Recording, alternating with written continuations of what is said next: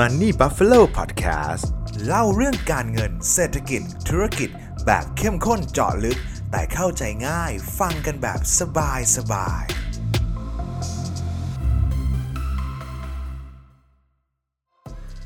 จากสงครามรัสเซียยูเครนครับเชอร์โนบิลของยูเครนก็ได้ถูกรัสเซียยึดไปในช่วงปลายเดือนกุมภาพันธ์ที่ผ่านมาครับแต่นี่ไม่ใช่ครั้งแรกที่เชอร์โนบิลถูกจารึกไว้ในหน้าประวัติศาสตร์โลกเพราะก่อนหน้านี้ครับก็เคยเกิดมหันตภัยครั้งที่ร้ายแรงที่สุดครั้งหนึ่งมาแล้วเช่นเดียวกันเรื่องราวจะเป็นยังไงไปฟังกันครับก่อนที่จะเข้าเรื่องราวของโรงไฟฟ้านิวเคลียร์เชอร์โนบิลเนี่ยครับผมขอย้อนมาทำความรู้จักประเภทโรงไฟฟ้ากันก่อนครับซึ่งก็ต้องบอกว่าคลิปนี้ครับผมมีการแบ่งแยกประเภทของโรงไฟฟ้าแบบคร่าวๆนะครับเป็นสองประเภทด้วยกันหนึ่งก็คือโรงไฟฟ้าแบบทั่วไปครับสองก็คือโรงไฟฟ้านิวเคลียร์นั่นเองครับแล้วถ้าถามว่าโรงไฟฟ้านิวเคลียร์แตกต่างจากโรงไฟฟ้าแบบทั่วไปยังไงก็ต้องบอกว่าคล้ายกันเลยครับเพียงแต่ว่าจุดกำเนิดของมันเนี่ยแตกต่างกันเล็กน้อยครับโรงไฟฟ้าแบบทั่วไปเนี่ยครับมีต้นกำเนิดมาจากพลังงานความร้อนที่ได้จากการเผาไหม้เชื้อเพลิงประเภทน้ำมันถ่านหินหรือก๊าซธรรมชาติอะไรประมาณนี้เนี่ยนะครับซึ่งมันก็มีประสิทธิภาพให้พลังงานความร้อนเนี่ยไม่ได้สูงมากนักเมื่อเทียบกับพลังงานนิวเคลียร์ครับส่วนโรงไฟฟ้านิวเคลียร์เนี่ยครับมันได้ให้พลังงานความร้อนจากปฏิกิริยาแตกตัวหรือที่เรียกกันว่าฟิชชั่นเนี่ยครับซึ่งถ้าตอนเด็กๆเราอาจจะคุ้นเคยที่เราเรียนกันมาครับปฏิกิริยาแตกตัวของนิวเคลียสเรียกว่าฟิชชั่น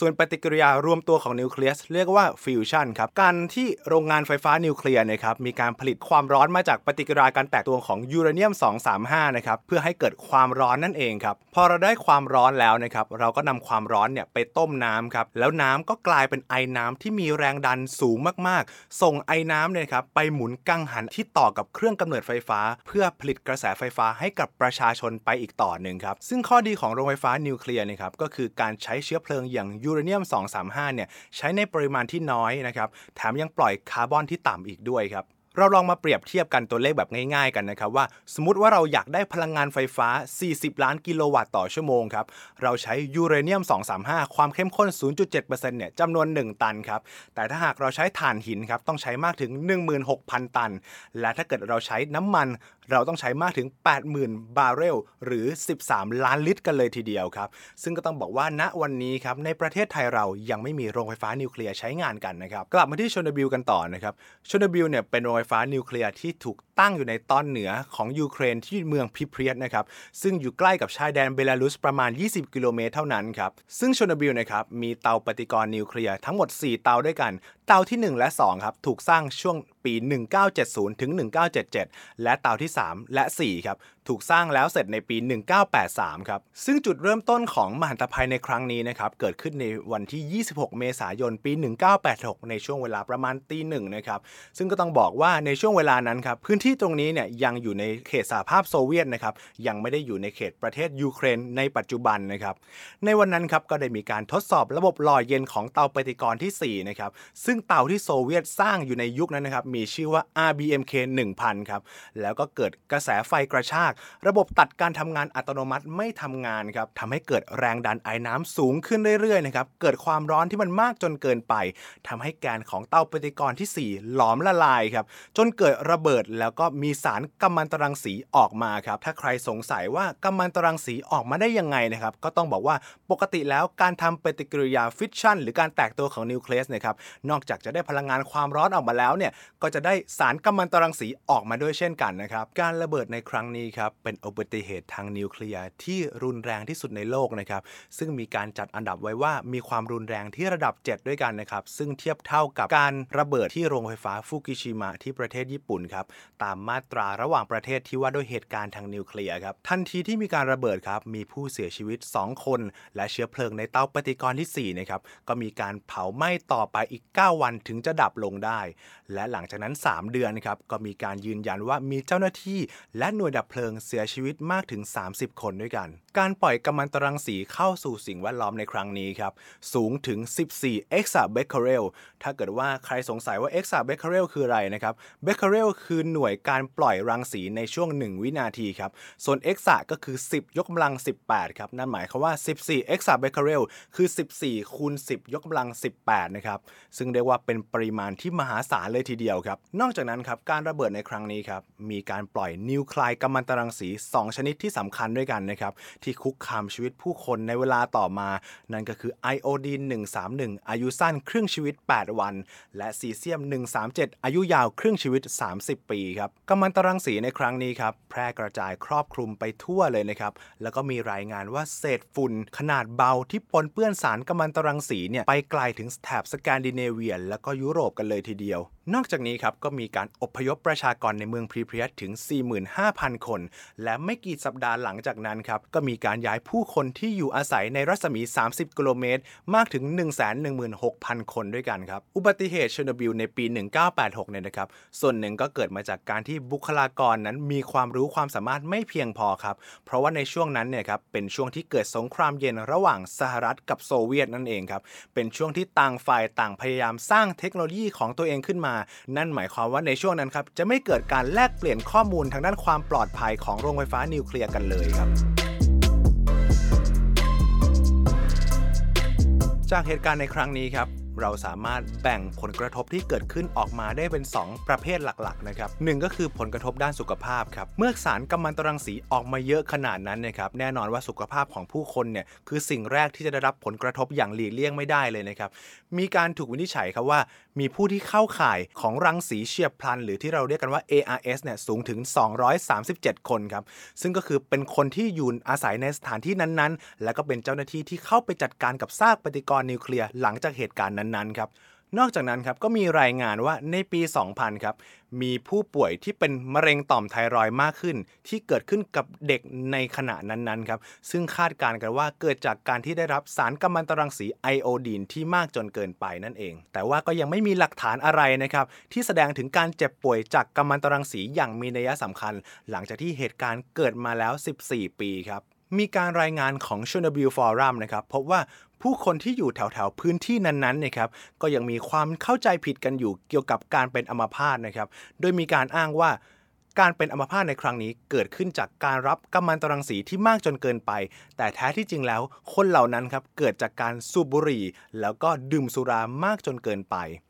แต่ผลกระทบที่ชัดเจนอย่างหนึ่งเลยครับก็คือปัญหาด้านโภชนาการและก็สุขภาพจิตที่เกิดจากการอพยพย้ายถิ่นฐานของผู้คนครับและเรื่องที่น่าเศร้าที่สุดของเหตุการณ์ในครั้งนี้นั่นก็คือในช่วงเวลานั้นครับแพทย์ในยุโรปมีการแนะนำให้สตรีมีครรภ์ทำแท้งแม้ว่าปริมาณรังสีที่ได้รับครับจะต่ำกว่าระดับที่ทำให้ทารกเกิดอวัยวะพิการได้ซึ่งมีการประเมินจากผู้เชี่ยวชาญในครั้งนี้ว่ามีการทำแท้งสูงถึงหนึ่งล้านครั้งทั้งในสหภาพโซเวียตแล้วก็ในยุโรปซึ่งเกิดมาจากการแนะนำที่ไม่ถูกต้องของแพทย์นั่นเองครับผลกระทบด้านที่สองที่เกิดขึ้นอย่างเห็นได้ชัดเจนเลยนั่นก็คือผลกระทบด้านสิ่งแวดล้อมครับพอรังสีแผ่ออกมานะครับบริเวณโดยรอบเชอร์โนบิลนะครับก็มีชื่อใหม่ที่เรียกว่าป่าแดงหรือว่า Red Forest นั่นเองนะครับเพราะว่าได้รับสารรังสีนิวเคลียร์ทำให้ต้นไม้ใบหญ้าแถวนั้นนะครับกลายเป็นสีน้ำตาลแดงโดยทันทีครับและพอประชาชนนะครับถูกอพยพออกมาหมดพื้นที่รอบๆนั้นก็ร้างคนมาหลายสิบปีเลยครับก็ทำให้สิ่งมีชีวิตสัตว์ป่าต่างๆระบบนิเวศต่างๆถูกฟื้นฟูกลับมาอยู่ในสภาพที่ดีขึ้นเลยนะครับนั่นพูดง่ายๆก็คือว่าผู้คนเนี่ยแหละครับเป็นสาเหตุที่สำคัญที่ทำให้ระบบนิเวศต่างๆถูกทำลายล้างลงไปได้ซึ่งจากการตีพิมพ์การศึกษาทางวิทยาศาสตร์ในปีสองพันสิบห้านะครับพบว่าสัตว์เลี้ยงลูกด้วยนมในเขตพื้นที่ห่วงห้ามหรือที่เราเรียกกันว่า Exclusion Zone นะครับมีการเติบโตอย่างสมบูรณ์มากขึ้นเรื่อยๆนะครับแม้ว่าสิ่งแวดล้อมนั้นๆจะถูกปนเปื้อนสารกัมมันตรังสีก็ตามหลังจากที่มีการระเบิดครับทางสหภาพโซเวียตก็ใช้เวลาราวๆเจ็ดเดือนในการสร้างสิ่งก่อสร้างคอนกรีตขึ้นมาที่เรียกว่าซาโคฟากัสครับเป็นการสร้างคลุมเตาปฏิกรณ์นิวเคลียร์ที่สี่เพื่อไม่ให้รังสีเนี่ยแพร่กระจายออกมามากจนเกินไปนะครับซึ่งงบประมาณในการสร้างครั้งนี้เนี่ยอยู่สูงถึง หนึ่งจุดเจ็ด หมื่นล้านดอลลาร์สหรัฐเลยทีเดียวครับและหลังจากนั้นครับก็ได้มีการสร้างสิ่งก่อสร้างใหม่ขึ้นมาคลุมซาโคฟากัสเดิมที่เรียกกันว่า New Safe Confinement ครับใช้งบประมาณในการสร้างสูงถึง สองจุดศูนย์หนึ่ง พันล้านดอลลาร์สหรัฐนะครับสร้างแล้วเสร็จในปีสองพันสิบเจ็ดครับเป็นโครงเหล็กครอบขนาดใหญ่เพื่อครอบซาโคฟากัสเดิมไปอีกทีนึงนะครับ New Safe Confinement นะครับมีอายุราวๆหนึ่งร้อยปีครับหลังจากที่หนึ่งร้อยปีไปแล้วก็ต้องสร้างสิ่งก่อสร้างขึ้นมาใหม่นะครับเพื่อคลุมอีกทีนึงแต่หลังจากที่เตาปฏิกรณ์ที่สี่ถูกระเบิดไปนะครับเตาปฏิกรณ์ที่หนึ่งถึงสามยังมีการใช้งานอยู่ครับแล้วก็พบว่าในช่วงเวลานั้นครับมีการใช้งบประมาณเพื่อปรับปรุงเตาปฏิกรณ์ที่เหลืออยู่ราวๆสี่ร้อยล้านดอลลาร์สหรัฐครับซึ่งการปรับปรุงเตาปฏิกรณ์ในครั้งนั้นครับเป็นเพื่อต้องการที่จะผลิตพลังงานไฟฟ้าต่อไปเนื่องจากว่าในช่วงนั้นครับเกิดปัญหาขาดแคลนพลังงานอย่างต่อเนื่องนั่นเองครับ หลังจากนั้นครับเตาปฏิกรณ์นิวเคลียร์ทั้งสามเตาครับก็มีการทำงานมาต่อเนื่องอย่างเรื่อยๆนะครับจนกระทั่งในปีหนึ่งพันเก้าร้อยเก้าสิบเอ็ดครับเตาที่สองก็ถูกปิดลงไปหลังจากนั้นในปีหนึ่งพันเก้าร้อยเก้าสิบเจ็ดเตาที่หนึ่งก็ถูกปิดตัวตามลงไปนะครับและสุดท้ายในช่วงธันวาคมปีสองพันครับเตาที่สามก็ถูกปิดลงไปอย่างครบสมบูรณ์นะครับและการรื้อถอนเตาปฏิกรณ์นิวเคลียร์ทั้งสามเตานี้นะครับจะใช้เวลาแล้วเสร็จในปีสองพันหกสิบสี่เลยทีเดียวครับเหตุการณ์ที่เป็นมหันตภัยครั้งยิ่งใหญ่ในลักษณะนี้นะครับแน่นอนว่ามันส่งผลกระทบต่อต้นทุนทางเศรษฐกิจอย่างหลีกเลี่ยงไม่ได้นะครับซึ่งประเทศที่มีผลกระทบโดยตรงและก็เป็นประเทศที่อยู่ในใกล้เคียงในบริเวณนั้นๆเนี่ยได้แก่ประเทศเบลารุสยูเครนและก็รัสเซียครับเอาเฉพาะจากรายงานที่มีการเผยแพร่ออกมานะครับพบว่าในช่วงสามสิบปีหลังจากที่เกิดเหตุการณ์นี้ขึ้นมาครับเบลารุสครับสูญเสียไปกว่า สองจุดสามห้า แสนล้านดอลลาร์นะครับซึ่งการสูญเสียในครั้งนี้ครับรวมทั้งต้นทุนที่เกิดขึ้นจริงที่ต้องจ่ายเป็นเงินจริงๆและก็ต้นทุนค่าเสียโอกาสที่จะนำพื้นที่นั้นๆมาเพาะปลูกหรือค้าขายทำธุรกิจต่างๆครับซึ่งในปีหนึ่งพันเก้าร้อยเก้าสิบเอ็ดครับก็ต้องมีการใช้งบประมาณสูงถึง ยี่สิบสองจุดสามเปอร์เซ็นต์ เพื่อมาฟื้นฟูจากเหตุการณ์ในครั้งนี้และหลังจากนั้นในปีสองพันสองครับก็มีการลดลงเหลือ หกจุดหนึ่งเปอร์เซ็นต์ในทางด้านของยูเครนครับก็มีการใช้งบประมาณแผ่นดิน ห้าถึงเจ็ดเปอร์เซ็นต์ เพื่อฟื้นฟูด้วยเช่นเดียวกันครับในขณะที่มิเชล กอร์บาชอฟอดีตผู้นำโซเวียตก็เคยมีการกล่าวไว้ในปีสองพันหกครับว่าการระเบิดของเชอร์โนบิลในครั้งนี้นะครับน่าจะเป็นปัจจัยสำคัญที่ทำให้สหภาพโซเวียตเกิดการล่มสลายขึ้นซึ่งปัจจัยของเชอร์โนบิลเนี่ยครับน่าจะมีผลกระทบที่มากกว่านโยบายของเปเรสทอยกาซึ่งเป็นนโยบายการปฏิรูปเศรษฐกิจของเขาเสียอีกครับซึ่งก็ต้องยอมรับกันตามตรงครับว่าการประเมินความเสียหายในครั้งนี้เนี่ยดูจะเป็นเรื่องที่ค่อนข้างยากนะครับแต่ว่าในปีสองพันสิบหกที่ผ่านมาครับก็มีงานวิจัยที่ออกมาเปิดเผยแล้วก็ประเมินตัวเลขต้นทุนความเสียหายในครั้งนี้เอาไว้อยู่เช่นเดียวกันนะครับต้นทุนในครั้งนี้ครับสามารถแบ่งออกได้เป็นสองประเภทใหญ่ๆนั่นก็คือต้นทุนทางตรงและต้นทุนทางอ้อมโดยทั้งทางอ้อมและทางตรงก็แบ่งออกเป็นระยะสั้นกับระยะยาวเริ่มต้นมาดูที่ต้นทุนทางตรงในระยะสั้นครับก็มีความเสียหายของโรงงานของทรัพย์สินภายในต่างๆการจัดการทำความสะอาดรวมถึงการสูญเสียรายได้จากการปิดโรงงานส่วนในแง่ของระยะยาวครับก็เป็นความเสียหายจากการที่ไม่ได้ใช้พื้นที่พวก Exclusion Zone ต่างๆนะครับทีนี้มาดูของในส่วนของต้นทุนทางอ้อมกันบ้างต้นทุนทางอ้อมในระยะสั้นก็จะเป็นพวกค่าใช้จ่ายในการดำรงชีพที่เพิ่มขึ้นครับการย้ายที่อยู่อาศัยต่างๆส่วนในระยะยาวครับก็จะเป็นการสูญเสียกิจกรรมทางเศรษฐกิจภายในพื้นที่สูญเสียแรงงานภายในพื้นที่รวมถึงสุขภาพจิตและร่างกายกันด้วยครับซึ่งจากรายงานฉบับนี้ครับพบว่าหลังจากที่เกิดเหตุการณ์ตลอดสามสิบปีที่ผ่านมาครับมีต้นทุนความเสียหายอยู่ที่ราวๆเจ็ดแสนล้านดอลลาร์สหรัฐเลยทีเดียวครับสำหรับเชอร์โนบิลในทุกวันนี้ครับตั้งแต่ปีสองพันสิบเอ็ดที่ผ่านมาก็ได้มีการประกาศให้เป็นสถานที่ท่องเที่ยวผู้คนต่างๆสามารถเข้ามาเยี่ยมชมกันได้ครับ